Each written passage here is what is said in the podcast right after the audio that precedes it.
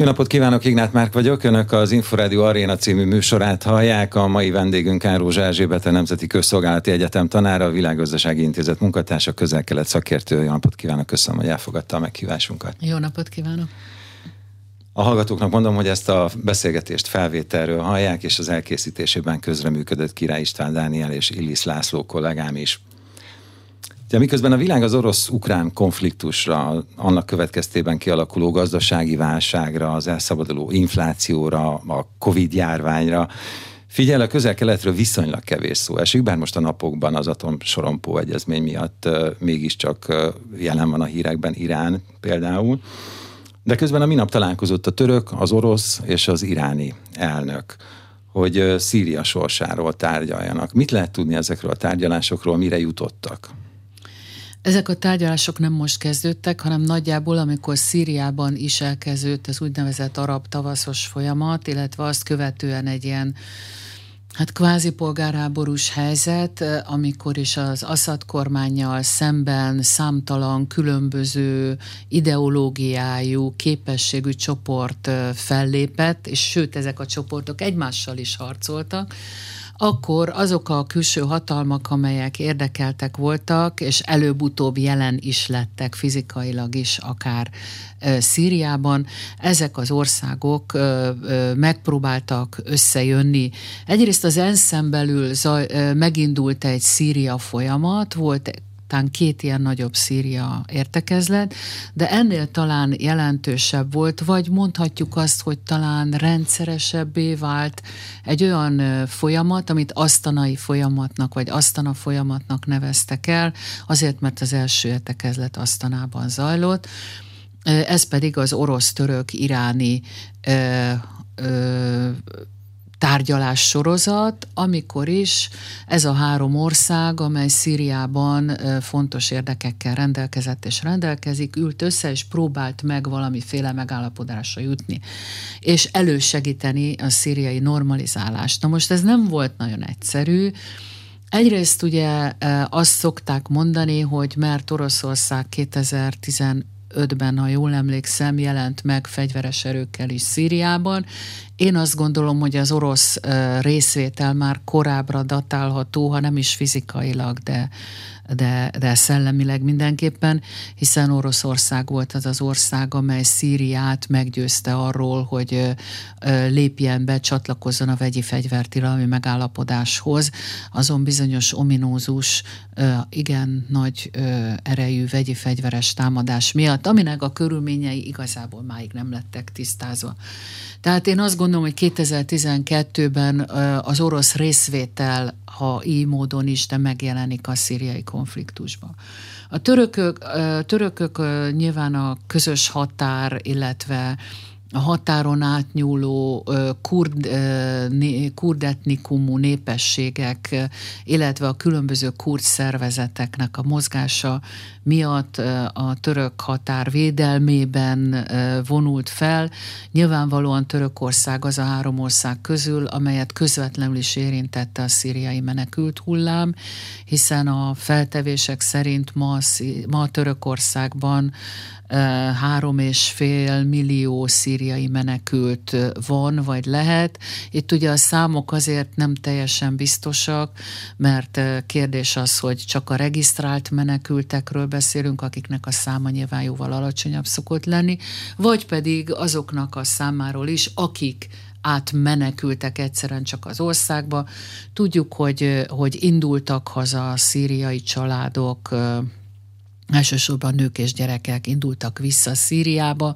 Tudjuk azt, hogy a török kormány mára elindult abba az irányba, hogy külön programot hirdetett, hogy támogatná Szíriából menekültek visszatérését. Természetesen a a török-szíriai határnak a szíriai oldalán levő határsávba, hiszen ott élnek a kurdok, ez egy kicsit ilyen etnikai fellazítása is lehetne akár a, a dolognak, és az irániak pedig azért, mert, mert az iráni, mert Irán és Bashar al-Assad kormánya között évtizedek óta jó a kapcsolat, és az irániak hát a kormány támogatására jelen voltak, vannak.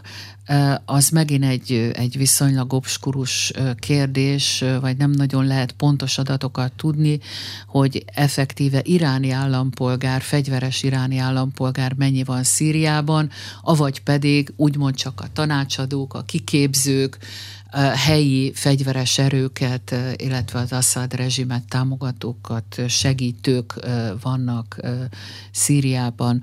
Az minden esetre bizonyos, hogy az iráni jelenlét, akár ilyen közvetett módon is, többször is az elmúlt években kiváltotta Izrael részéről reakciókat váltott ki, és bizony volt olyan, amikor izraeli légierő megbombázott egy-egy olyan csoportot, amely véletlenül Iránnal volt kapcsolatban, akár iráni személyek is lehettek ezeken a helyeken, illetve azt is tudjuk, hogy legalább egy olyan alkalom volt, amikor orosz-izraeli tárgyalások oda vezettek, hogy az oroszok rászóltak az irániakra, hogy az izraeli, izraeli-szíriai határ körzetéből vonjanak vissza iráni vagy Iránnal kapcsolatban levő fegyvereseket. Mik ott a legvitásabb kérdések? Igazából miről kell megállapodni, mert hogy a törökök közben hadműveletre készülnek Észak-Szíriában? A törökök régóta készülnek hadműveletre Észak-Szíriában. Ugye, erről talán azt kell tudni, hogy a szíriai török határ mentén nagyjából három ilyen, ilyen terület foldban lehet megjelölni azokat a részeket, ahol, ahol kurd etnikumú csoportok élnek. Most ezek a, a modern Törökország történelmének az egyik nagy kérdése, és talán máig a török biztonságpolitikánk a nagy kérdése a kurd kérdés. Na most pontosan ezért a, a török hadsereg árgus szemekkel figyeli, és Törökország árgus szemekkel figyeli, hogy mi zajlik Szíriában. És amikor az történt a szíriai arab tavaszban, hogy gyakorlatilag Bashar al-Assad, a már említett számtalan színű szagú számú ö, fegyveres csoport ellenében úgy gondolta, hogy na akkor legalább a kurdokat itt hagyom, és akkor legalább azokat békén hagyjuk, és nem kell velük foglalkozni, akkor egy nagyon érdekes dolog történt a Szíriában élő kurdok elkezdték az önkormányzatukat megszervezni. Tehát kvázi ott lettek hagyva, az államhatalom máshol volt elfoglalva, egyfajta önkormányzatiság, és megjelentek természetesen fegyveres csoportok is. Na most ezt az önkormányzatiság kvázi függetlenség modell, ez Törökországnak már egy rémveszélyes dolog, hiszen ma a térségben élő kurd népcsoportok közül Törökországban élnek a legtöbben.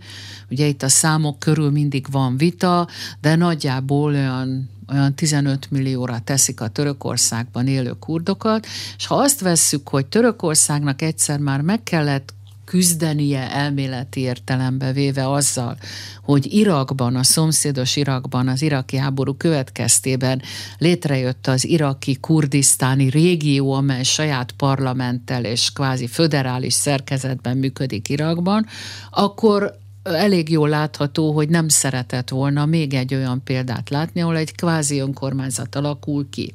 Ez az egyik. A másik, hogy ez a, ez a szíriai kurd régió, a, közpo, a középső régió konkrétan egy Kobane nevű város várost viszont az iszlám állam támadott meg, és itt egy nagyon komoly élethalál harc zajlott, amit végül is a kurd fegyveresek visszavertek, tehát az iszlám államot visszaverték, és ezért is mondom, hogy a szíriai utóbbi tíz évnek a története azért is nehéz, mert nem lehet azt mondani, hogy van Bashar al-Assad, és van az ellenzék. Nincs ellenzék. Számtalan csoport van, akik egymással is harcolnak. Na most már a Bashar al-Assad és kormánya úgy tűnik, hogy normalizálta a helyzetet Szíria nagy részén, kivéve észak-nyugaton levő Idlib tartományt, ahova visszaszorultak mindezen fegyveres csoportoknak a maradékai, akár még iszlám államosok is lehetnek közöttük, de akár korábban az al kapcsolatban levők, vagy bármilyen más szíriai fegyveres csoportok. Na most fegyveres csoportok az ugye általában nem jó hír, közvetlenül a határ mentén végképp nem jó hír, Úgyhogy Törökország most már talán három-négy éve többet szervetette föl azt az elképzelést, hogy egy határsávot hoznának létre, természetesen a határ szíriai oldalán, amely határsávban a békét, biztonságot, stabilizálást, lefegyverzést akár volt olyan javaslat, amiben közös orosz-török ellenőrök ellenőrizték volna. Hát ezt nem szokták szeretni a térségbe. Hát ezt leegyszerűsítve területszerzésnek szokták nevezni. Én olyat is olvastam, hogy az oszmán birodalom szétullása óta Törökországnak ez a legnagyobb területszerzés, ami éppen most zajlik Én ezt nem, nem lennék biztos benne, hogy területszerzésnek nevezném. A térségben, mint mondtam, voltak már ilyenre példák. Még Saddam Hussein idejében volt olyan, amikor Saddam Hussein hallgatólagosan elfogadta, hogy a török-iraki határon, ahol a kurd fegyveresek valóban jöttek, mentek keresztül kasul, ott a törökök valamiféle ellenőrzést hajtsanak végre, de ennél tudok egy délebbre fekvő példát is mondani, amikor Izrael dél-Libanonba egy sávot elfoglalt és, és tartott demilitarizálva, vagy megszállva, ennek ugye azután vége lett a 2000-es években, tehát van erre példa, nem teljesen a térség történetétől elrugaszkodott, nem nevezném területszerzésnek, annál is inkább nem, mert hogy itt azért ne felejtsük el, akár a törökökről beszélünk, akár Irán-szíriai szerepvállalásáról beszélünk, hát ott vannak az oroszok is, tehát ez nem úgy van, hogy azt Igen. csinálnak, Szóval, hogyha a törökök akar. mondjuk ellenőrzést szeretnének Szíria kurdok lakta területe fölött, jól mondom, eddig jól Nem értem? a teljes kurdok lakta, egy sávban, egy, egy sávban, határsávban, aminek sávban. a mélységéről nyilván lehetne vitatkozni. Mi kell ehhez? Mit, akarnak az, mit akar Irán, mit akarnak az oroszok?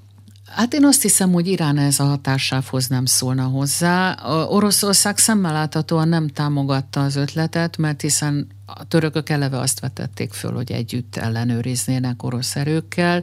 Egy sokkal inkább Szíria stabilitással lenne a lényeg, és hogyha orosz szempontból nézünk rá Szíriára, egy eléggé döbbenetes dolog lett számomra legalábbis nyilvánvaló 2011-12-ben, amikor utána néztünk, ez pedig nevezetesen Szíriának az egyik hadi kikötője Tartuszban, ahol kiderült, hogy még a szovjet időkből maradtak immár akkor orosz személyzet a kikötőben, és a megállapodás, ami a Szovjetunió és Szíria között köttetett, ez fennmaradt, és amikor megnéztük, hogy hányan vannak vajon, vajon itt ebben a kikötőben orosz személyzet azóta is, akkor kiderült, hogy ilyen, ilyen 10-20 fő, de minden esetre az orosz jelenlét ezzel ott volt, és ez volt az egyetlen olyan kikötő, ha jól emlékszem, amely kifejezetten Oroszország határaitól távol volt orosz hadi kikötő. Na most a szíriai eh, háborúskodás során ezt a kikötőt jelentősen felfejlesztették és megerősítették, orosz személyzettel látták el, tehát valóban immár igaz, hogy orosz katonai jelenlét van Szíriában, és egy nem túl messze eh, levő a Hmeimim katonai bázist is felfeleztették és kibővítették, tehát valóban van orosz katonai bázis. Na most innentől kezdve Oroszország számára egyrészt nagyon fontos kérdés, hogy ő ott van a földközi tengeren. Nem az, hogy ki tud-e hajózni a fekete tengerről egyáltalán a földközi tengerre, hanem ott van a földközi tengeren. A másik, amit ne felejtsünk el, és akkor itt már konkrétan közel megyünk a Krímhez és az orosz-ukrán háborúhoz, az az, hogy 2014-ben, amikor Oroszország elfoglalta a Krímfélszigetet, akkor ugye szokás szerint az Európai Unió meg a világ több országa is szankciókat léptetett életben. Most ezek a szankciók, ha nem Oroszországgal szemben történnek, azt is szokták tartalmazni, hogy hát nem ülünk vele tárgyalni, nem állunk vele szóba, stb de Szíria miatt ezt nem lehet megtenni Oroszországgal, mert hogy muszáj szóba állni. Szíriában gyakorlatilag nincs amerikai katonai jelenlét, még Donald Trump elnök, tán, ha jól emlékszem, 2000 katonát vezényelt egy alkalommal Szíriába, de azt kelet-Szíriába, ahol az olaj, szíriai olajkutak vannak. Szíria azért egy nagyon érdekes arab ország, mert amennyire tudom, az egyetlen olyan arab ország volt, amely minden szempontból önellátó volt. Mezőgazdaságilag, élelmiszerrel, még olajjal is. Nem volt neki sok olaja, de annyi, annyi volt, amivel magát el tudta látni. Hogy ezek a képességek jelenleg hogy állnak, azt elég nehéz megmondani, de talán arra érdemes utalni, amikor élelmiszerválságról is beszélünk, Ukrajna, Ukrajna és Oroszország kapcsán, hogy Szíria és Irak ugye az ókor óta a termékeny félhold területén helyezkedik el, tehát ez az ókor óta egy nagyon komoly termőterület tud ez, lenni. Ez a terület a többieket nem nem érdekli? Vagy, vagy egyszerűen csak mással foglalkoznak, a többi nagyhatalomra gondolok? A térségbeliekre gondol? Akár a térségbeliekre, akár Amerikára, akár a többiekre mondta, hogy Hát nem. én azt gondolom, hogy az elmúlt évtizedek háborús konfliktusai, azok nyilván a mezőgazdaságnak is ártanak, és nyilván nem ez az elsődleges szempont. Azt, azt el szoktuk mondani, hogy Szíriában az arab tavasz, ugye 2011-ben az éppen azzal kezdődött, hogy a megelőző években olyan súlyos asszálykárok voltak, amelyeket a földműves társadalom úgy értékelt, hogy a központi kormányzat nem állt oda segíteni. Egy, egy némileg sántító hasonlattal azt lehet mondani, hogy ez volt az a pont, amikor a munkás paraszt egység meg, megbillent és megrokkant. Tehát az, hogy most ma a Szíria mennyit és hogyan tud élelmiszert termelni, ezt én nem tudom megmondani. Nem is tudom, hogy vannak-e korrekt és konkrét statisztikák erre. Az biztos, hogy, hogy Szíriához is azért csak egy rész jut, tehát nyilván önellátásra elég lehet, ha megfelelőek a körülmények. Közben folyik egy tárgyalás sorozat a világhatalmakkal kötött nukleáris megállapodás helyreállítására Irán és a, és a világhatalmak között, ami most ebben a pillanatban úgy tűnik, hogy nyugvópontra érhet? Hol tart ez a folyamat, és mik a legfontosabb sarokkövei a megállapodásnak?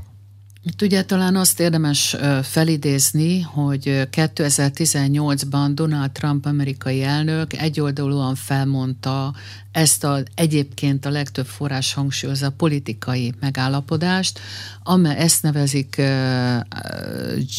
GCPOE-nek, ugye az angol betűszóból, maguk az irániak is egy betűszót használnak, bárcsamnak becézgetik. Tehát ez egy olyan megállapodás volt, ami nagyon röviden és leszűkítve egy nagyon erős műszaki tartalommal azt lett volna hivatott megakadályozni, hogy Irán, ha úgy dönt, nukleáris fegyverekhez juthasson. Ez volt 2015-ben, nem? Ez, ez volt 2015-ben, az is már évek óta zajló tárgyalás sorozat volt, és ezt akkor Irán kötötte ezt a megállapodást az ENSZ biztonsági tanácsának öt állandó tagjával és Németországgal. Azután a, folya, a tárgyalási folyamat közben valamikor az Európai Unió is, mint unió megjelent, és tulajdonképpen ma is nagyon komoly szerepet játszik az Európai Unió. Én azt szoktam a diákjaimnak mondani, hogy valószínűleg eddig az Európai Unió történetében ez volt az egyetlen, vagy a legfontosabb külpolitikai sikertörténet, hiszen az Európai Unió közvetített egy olyan megállapodást, sőt a megállapodás tényét is Federica Mogherini jelent jelentette be Javad Zariffal, az iráni külügyminiszterrel karöltve, képletesen szólva, amely ami korábban nem volt. És amikor Donald Trump kilépett ebből a megállapodásból, még egyszer hangsúlyoznám, hogy ez egy politikai megállapodás. Ez mit jelent, hogy politikai megállapodást, hogy nem volt nem lett belőle törvény. oka annak, hogy nem lett belőle törvény. És ennek e, most így utólag visszagondolva, meg elemezgetve sokak által, e, az egyik oka az volt, hogy Barack Obama nem merte megkockáztatni, hogy bevigye a kongresszusba.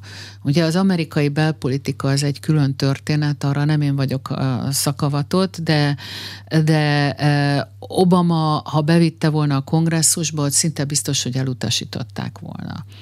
Erre most Joe Biden, mint Obamának az alelnöke, és mint az egyik fő külügy külügyi szakértője, aki a közel-keleti kérdésekben is járatos volt, hát ő is nagyon sokat, nem ő volt akkor a külügyminiszter, ugye ő alelnök volt, de, de ő is ebben a folyamatban elég komolyan benne volt. Na most éppen ezért mit csinált Obama? Egy egyszerű elnöki rendelettel kihirdette a megállapodást amerikai részről, aminek mi a következménye, hogy a következő amerikai elnök egy egyszerű elnöki rendelettel kiléphet belőle, vagy visszavonhatja. Igen, a kérdés az, hogy mi oka volt erre, mert ugye Irán azt vállalta 2015-ben, hogy korlátozza a nukleáris tevékenységét. Ennek fejében az Egyesült Államok feloldott egy csomó szankciót. Nem csak az Egyesült Államok, hanem, hanem a világon több minden nukleáris vonatkozásban korábban hozott szankciót, például az Európai Unió is hozott szankciókat, egyes országok is külön hoztak szankciókat, szankciókat Iránnal szemben, és ezeknek a feloldása lett volna cél. Hangsúlyozom, hogy csak a nukleáris szankciók. Az a szankciós rendszer, amely Iránnal szemben létezett és létezik, az majdnem olyan, mint egy vörös hagyma, millió héjjal rendelkezik, különböző ügyekben, különböző országok, szervezetek, szervek hoztak és tartanak hatályban Iránnal szembeni szankciókat.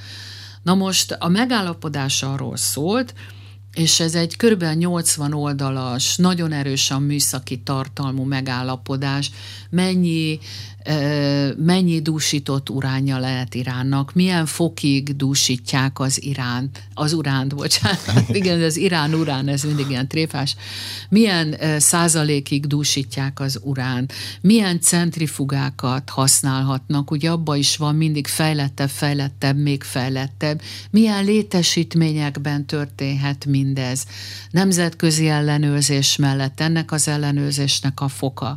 Tehát ez egy eléggé technikai jellegű dokumentum, de mindez azt célozta volna, Obama elnököt idézve, hogy mind a két utat elvágtuk, a két út az urán és a plutónium, ugye a két nyers, a tipikus nyersanyaga lehetne az atombombának, mind a két utat elvágtuk, és biztosítottuk azt, hogy a, a hát angol ugye breakout time-nak nevezik, tehát hogy ha Irán mégis úgy döntene, hogy atomfegyvert akar gyártani, akkor ez a néhány hónapról egy éven túlra tolódik ki, aki időt nyer, életet nyer.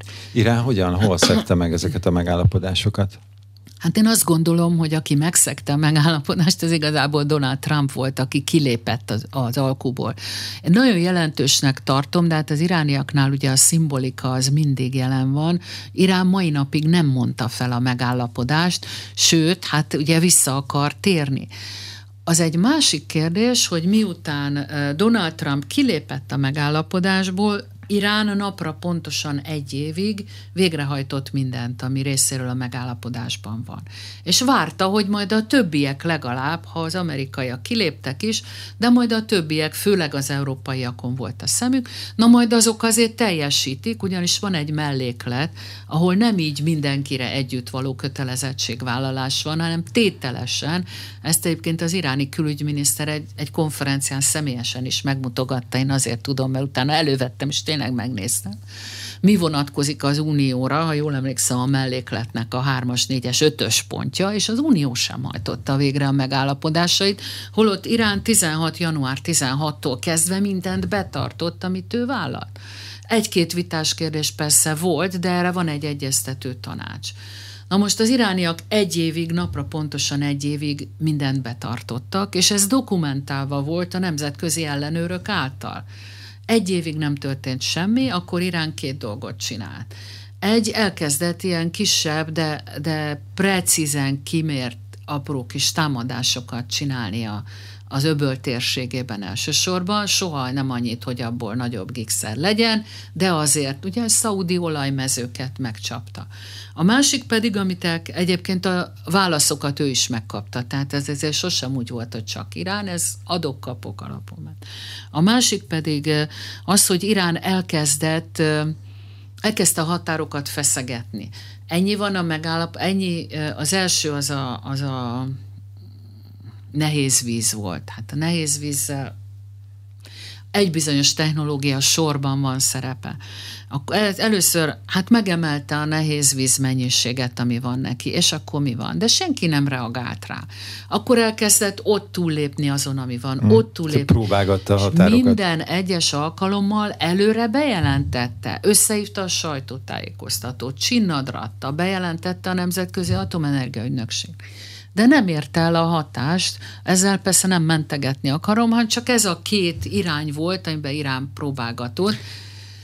Valóban a megállapodást túllépte a határokat, de soha nem mondta fel, ami szerintem azért egy olyan egy forradalmi ideológiát még gyerekkorából ismerő országban élőként én én ezt igen jelentősnek tartom, hogy és mégsem mondta innen, innen folytatjuk a hírek után. Az aréna mai vendége Elrózsa Erzsébet, a Nemzeti Közszolgálati Egyetem tanára, a Világgazdasági Intézet munkatársa, közel-kelet szakértő. Most hírek jönnek. Inforádió. Magyarország hírrádiója. Folytatódik az aréna, a stúdióban Elrózsa Erzsébet, a Nemzeti Közszolgálati Egyetem tanára, a Világgazdasági Intézet munkatársa, közel-kelet szakértő. Ott tartottunk, hogy mi vezetett oda, hogy Irán és az atomnagyhatalmak között újabb tárgyalásokra van szükség. Most ezek hol tartanak, és mit lehet várni tőlük? Először is azt meg kell jegyezni, hogy amikor Donald Trump kilépett a megállapodásból, vagy felmondta a megállapodást, akkor azért a nagyhatalmak, a világ nagyhatalmai Hát ezt nagyon nehezményezték. Ők úgy érezték, hogy ez egy jó megállapodás. Konkrétan például az Európai Unió részéről is elég komoly kiállás volt a, a megállapodás fenntartása mellett, de orosz részről, kínai részről mindkét országnak nagyon komoly gazdasági érdekei vannak vannak Iránnal, vagy lennének Iránnal, de ugyanúgy például India, az indiai, ha jól emlékszem, a miniszterelnök volt India részéről, aki azt mondta, hogy hát, de hát ezek a Trump által hozott szan- újabb szankciók, mert Trump rögtön újabb szankciókat vezetett be, ráadásul ilyen másodlagos szankciókat, hogy nem csak, ami nem csak Irán ellen irányult, hanem ha valaki Iránnal üzletelt, akkor azt az Egyesült Államokban szankcionálták hát rögtön az egész világ beállt a sorba, amikor a Huawei ellen megindították Amerikában a pert, és egy orosz vállalattal szemben is, akkor rögtön az oroszok meg a kínaiak is megtanulták, hogy muszáj betartani a szankciókat. Ahogy jöttek az újabb elnökválasztások, az egyértelmű volt, hogy Donald Trump ez, az irániaktól semmit nem akar, sőt, azt mondta, tweetelte, ugye ő nem mondani, nem tweetelni szokta, hogy már pedig meg kell akadályozni, hogy Irán akár csak egy csepp olajat is eladhasson, ez egy nagyon híres mondása volt, és úgy tűnt, hogy, hogy sikerül is, és amikor ahogy egyre jobban, amikor elvesztette a választásokat, és már látszott, hogy Joe Biden lesz a következő, tudott volt, hogy Joe Biden lesz a következő elnök, utolsó néhány hónapjában Trump még egy csomó plusz szankciót hozott Iránnal szemben, meg is mondta azért, hogy megakadályozza, hogy egy következő amerikai elnök visszatérhessen ez a megállapodáshoz. Na most hát ez nem nézett ki nagyon jól, legyünk őszinték, hogy, hogy miközben ez nyilván az Egyesült Államoknak az erejét mutatja, egy olyan szférában, a pénzügyi szférában, amiről jó, hát mindannyian tudjuk, hogy az Egyesült Államok nagyon erős, meg minden dollár elszámolás alapon, meg stb., de azt azért valahogy úgy senki nem gondolta, hogy még az oroszokat, meg a kínaiakat is be tudja állítani a sorba, és be tudta.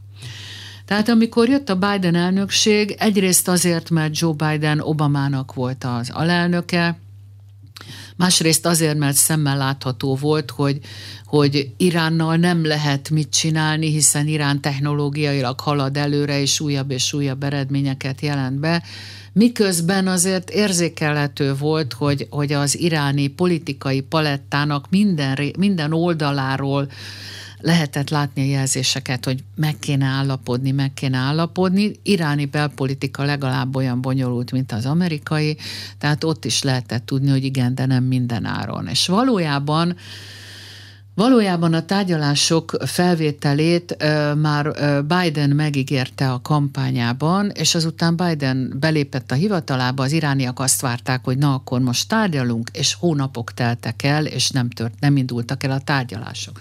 Ugye az amerikai elnök beiktatása mindig januárban van, és ugyanabban az évben, augusztus, májusban Iránban is elnökválasztások voltak, ott az elnöknek más a funkciója, sokkal inkább olyan, mint egy miniszterelnök, meg mire hivatalba lépett, tehát mindig az egész világ azt várta, hogy na mikor ér oda mindkét ország, hogy, és végül is azért elég hosszú idő eltelt, mire eljutottak oda hogy, hogy elkezdjenek tárgyalni, és most azt hiszem nagyjából olyan 15 hónapja, hol igen, hol nem, zajlanak a tárgyalások, mindig azt várjuk, hogy jaj, mindjárt eredmény lesz, mindig próbáltunk időpontokat kijelölni, hogy mi az, amikorra, és ezek az időpontok szépen elmúltak. És akkor volt olyan tavaly februárban, amikor, nem, az idén februárban, amikor elemzők azt gondolták, hogy na most mindjárt megállapodás lesz, aztán úgy tűnt, hogy na elszállt az egész, és akkor most megint van egy olyan pillanat, amikor van egy egyeztetett szöveg, a legutóbbi tárgyalások, amik a múlt héten voltak Bécsben,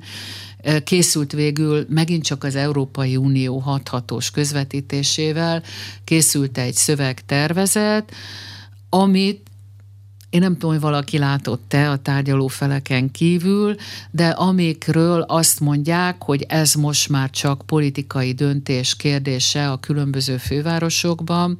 Az unió részéről is azt hangzik el, hogy amit meg lehetett tárgyalni, megtárgyaltak.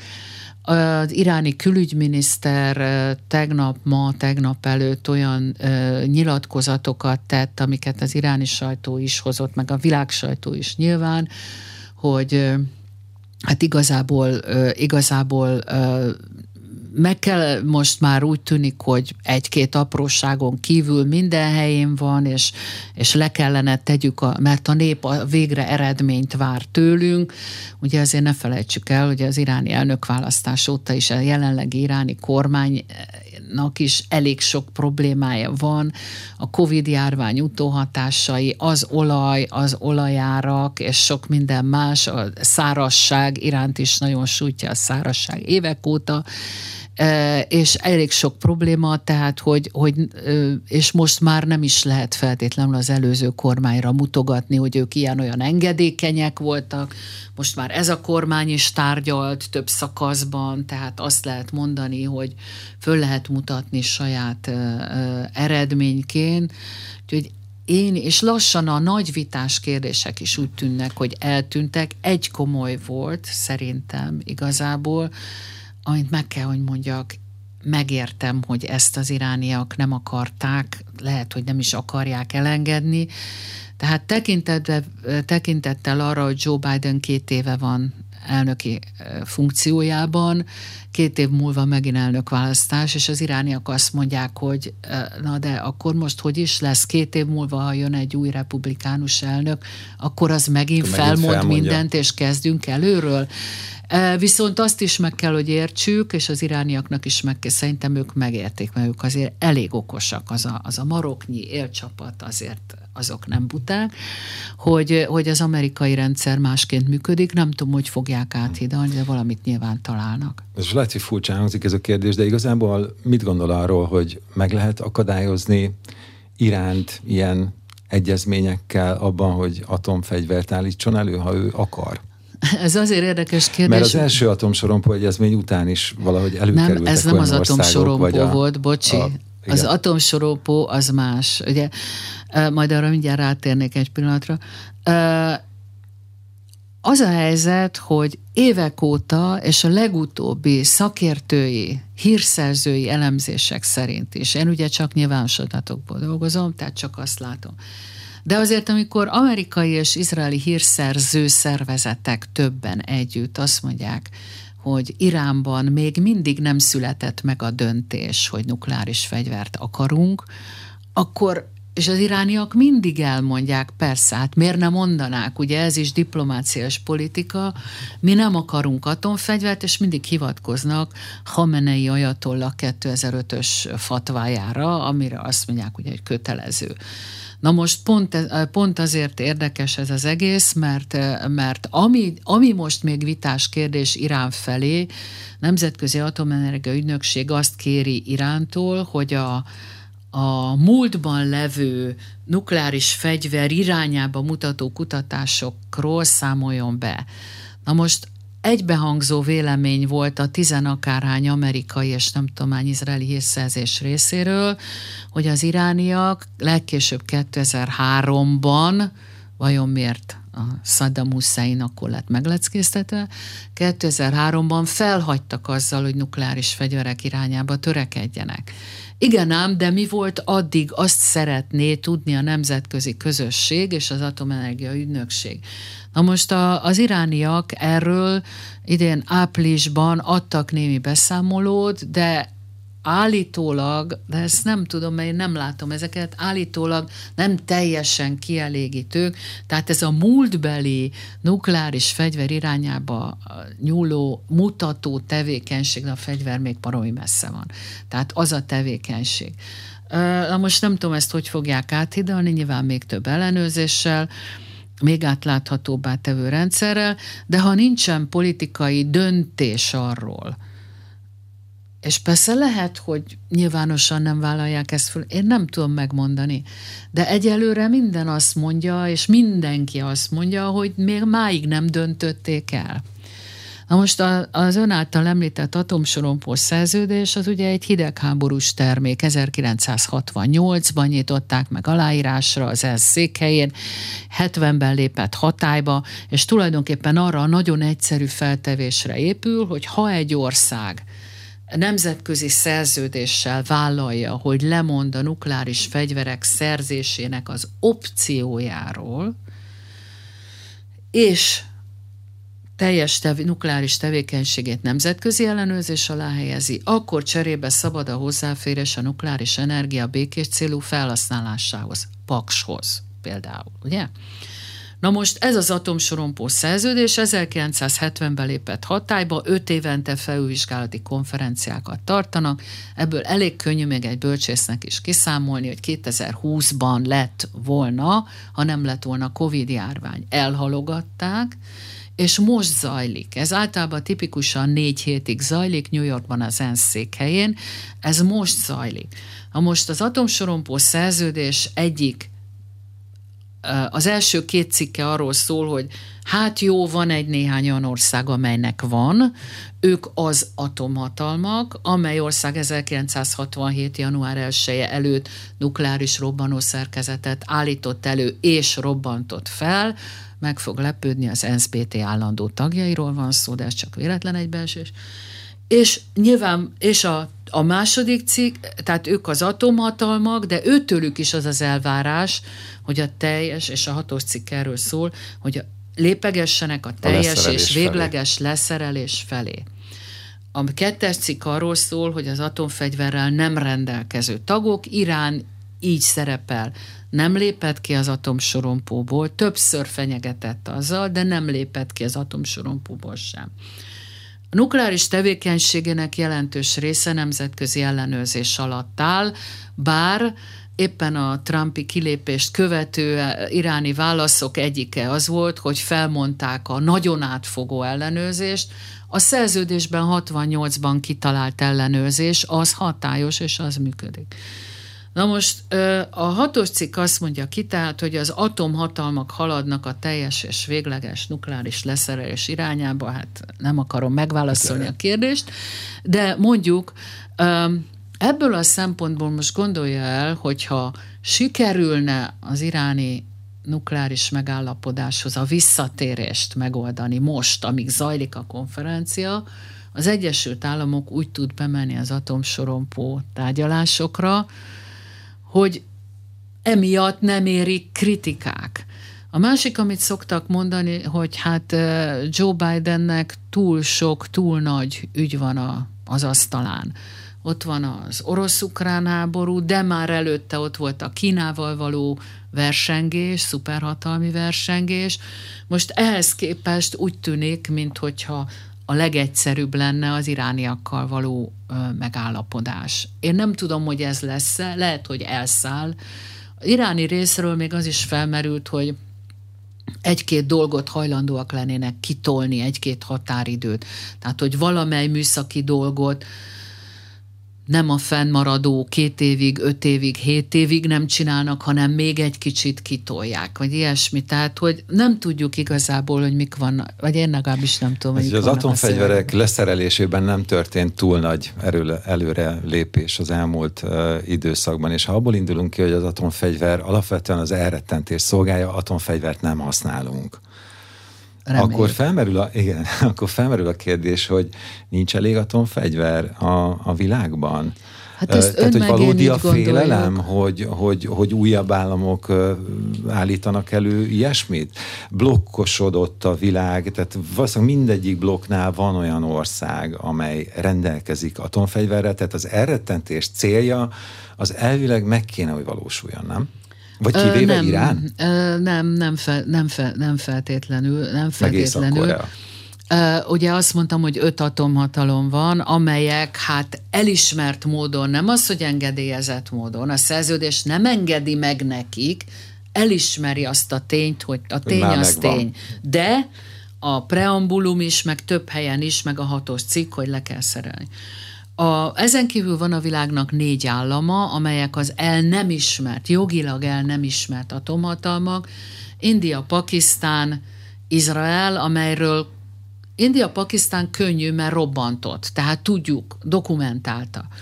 Izrael soha nem állította és soha nem tagadta. Ez állítólag még Richard Nixon és Golda Meir között egy négy szemközti tárgyaláson lett megállapodás. Nixon nem szerette azt, hogy atomfegyverek legyenek, de Golda Meir közölte vele, hogy na nekünk vannak, ez ilyen 1967-ben lehetett. Ennek a mm, megbeszélésnek az aktáit titkosították 50 évre, de hát letelt az 50 év egy pár évvel ezelőtt, és ebben a nagy nyári szünetbe közölte a sajtó, úgyhogy a nagy ráharapás nem volt. Izraelről azt szoktuk mondani, hogy közvetett bizonyítékok alapján, ebben most nem mennék bele, tényként fogadjuk el, hogy Izrael rendelkezik a nukleáris fegyverek képességével, és akkor itt van Észak-Korea, amely részese volt az atomsorompónak, de azután hosszas húzavona után kilépett, őróla is tudjuk, hogy van neki, mert robbantott többször is.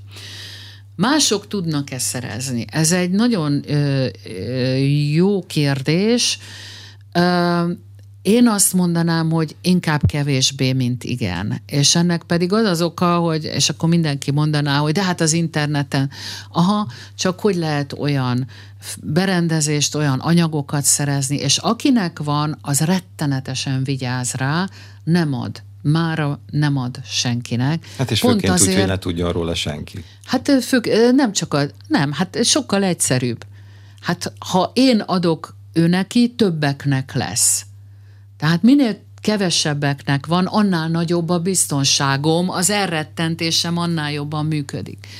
Az, hogy, hogy vannak-e olyan országok, amelyek műszaki tudással, műszaki tudással rendelkeznek, hogy ha neki látnak, és senki nem akadályoz őket, vannak. Hát Németország, Japán, azért ne legyenek kétségeink, Dél-Korea, ne legyenek kétségeink, hogy a műszaki tudás nem hiányzik.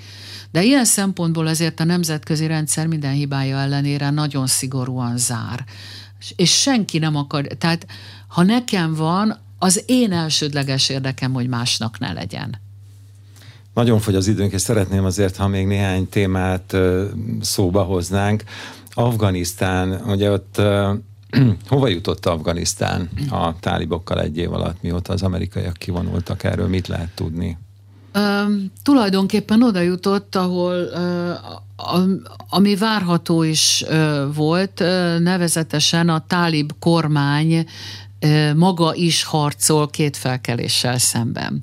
Tehát amikor, amikor megjelenik egy olyan szervezet, amely, amely mondjuk akár az iszlám nevében, vagy akármilyen radikális ideológiával lép fel, és ez mondjuk hatalmi pozícióba jut, akkor pillanatok alatt szembe találja magát a tőle jobbra vagy balra levő más radikális csoportokkal. Na most tulajdonképpen Afganisztánban a tálib vezetés is ezzel küzd, két ilyen nevesíthető csoportosulás van. Az egyik az iszlám állammal kapcsolatba hozható úgynevezett horaszáni iszlám államcsoport. Ez egy nagyon radikális csoport, ez Afganisztán keleti és részben északi részén, bár most a tálibok sikerrel szorították őket vissza Afganisztán keleti részén, úgy tűnik, viszont újra szerveződnek. A másik pedig a korábbi kormányjal és azok szövetségeseivel egy úgynevezett nemzeti ellenállási front, vagy a nemzeti ellenállás frontja néven zajló csoportosulás. Ugye mindenki az az érdekes, hogy azt mondják, hogy a tálib kormányzás ellenére, a tálib kormányzatot egyébként a világ egyetlen országa sem ismeri el hivatalosan, annak ellenére, hogy vannak kapcsolataik akár Oroszországgal, akár tárgyaltak Dohában az Egyesült Államokkal, akár Kínával, de hogy a, a, a tálib vezetés minden hibája ellenére egy viszonylagos évtizedek, vagy évtizede nem látott, hát nem azt mondom, hogy nyugalom, de, de kevésbé, kevésbé háborús, kevésbé radikális fegyveres támadásos hangulat van Afganisztánba. Ezt írják le, és ennek egyik jeleként az UNAMA, az ENSZ afganisztáni missziója is visszatért az országba, és megkezdte a, a tevékenységet, vagy folytatja a tevékenységét, ugye a nagy probléma az, hogy Afganisztánt is élelmiszer hiány sújtja, éhénység sújtja, nyilván ott is. A Covid az nem ismer se országhatát, se túl magas hegycsúcsot, tehát rengeteg problémával kell szembenézni, és, és hát az az igazi probléma, hogy igazából túl sok segítséget nem kap. Érdekes helyről kap némi segítséget, Indiától ami viszont Pakisztánnak nem túl jó hír, hiszen Pakisztán arra számított, hogy majd itt ugye a hagyományos afganisztáni-pakisztáni kapcsolatok révén majd egy ilyen biztosabb talaj lehet. Igenis, meg nem is. A térség másik fontos országa Izrael, ugye az milyen hatással lesz a térség biztonságára, Izrael biztonságára, hogy nemrégiben célzott csapással megölték az egyik palesztin vezetőt, sőt, kettőt hát, is. Szerintem olyan nagyon nem lesz rá, nem lesz rá hatással. Ilyen volt is, lesz is. Nem akarom az István a királyt idézni, de én azt gondolom, hogy egy vagy akár több vezető kiiktatása. Itt, ami érdekes, igazából az, amit több forrás is megjegyez, hogy, hogy az iszlám dzsihád mellé nem szállt be a Hamas hanem a Hamas látványosan távol marad e, ettől az akciótól, és hogyha ez ennyivel lezajlott, akkor, akkor ez akkor így, lehet, is marad. így is marad. Ha nem, akkor bele fog kényszerülni természetesen a Hamas, és akkor egy másik történet van, de akkor is azt gondolom, hogy, hogy olyan nagyon sok hatással nem lesz. A vaskupola egyébként jól működött, most kilőtt rakéták 97%-át megsemmisítette. Ugye ez az a izraeli rakétavédelmi rendszer, amely az ilyen kis hatótávolságú, vagy akár váról indítható rakétákat elfogja, ami az, műszakilag azért nagyon nagy ö, teljesítmény, mert gondoljon bele, hogy pár perc van az indítás és az érkezés között, hogy azon időn belül bemérni elfogni és úgy megsemmisíteni, hogy ne hújjon rá a célpontra, azért az műszakilag egy nagyon komoly Nem tudom, hogy lehet erre röviden válaszolni erre a kérdésre, hogy a jelenlegi orosz-ukrán konfliktus az atomfegyverek leszerelésére milyen hatással van? Hát ahogy ön is megjegyezte az előbb, az atomfegyverek leginkább elrettentő jellegűek. Az atomsorompó konferenciája zajlik, biztos, hogy ez az egyik nagy téma, majd utólag az összefoglalókat látjuk, és, és meglátjuk, hogy, hogy, hogy mire jutnak. Biztos vagyok benne, hogy az atomfegyverekkel kapcsolatban az atomfegyverrel nem rendelkező országok, főleg a harmadik világból megint azt fogják elmondani, amit mindig is, hogy már a puszta létük is fenyegetés. Köszönöm szépen a beszélgetést. Az elmúlt egy órában El Rózsa Erzsébet, a Nemzeti Közszolgálati Egyetem tanára, a Világgazdasági Intézet munkatársa, közel-kelet szakértő volt az aréna vendége. Köszönöm a figyelmüket, viszontlátásra, viszonthallásra.